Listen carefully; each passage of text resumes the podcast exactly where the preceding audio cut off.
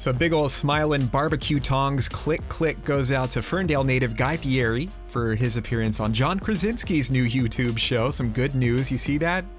A lot of people know Krasinski is Jim from The Office. He's Jack Ryan. He's the actor director of the horror A Quiet Place. He's killing it with his new YouTube show, Some Good News. And friendly Ferndalian foodie Guy Fieri was on there making dynamites, which is like a big ol' sloppy Joe esque meat and cheese sandwich on sourdough. Yum.